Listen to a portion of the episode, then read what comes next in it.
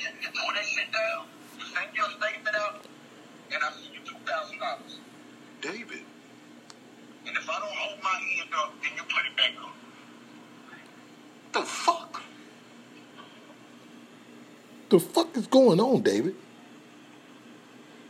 David. Alright?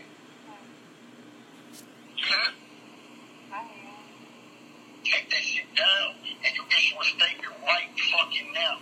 I go through what the fuck I gotta do for my own fucking career's sake. What that mean?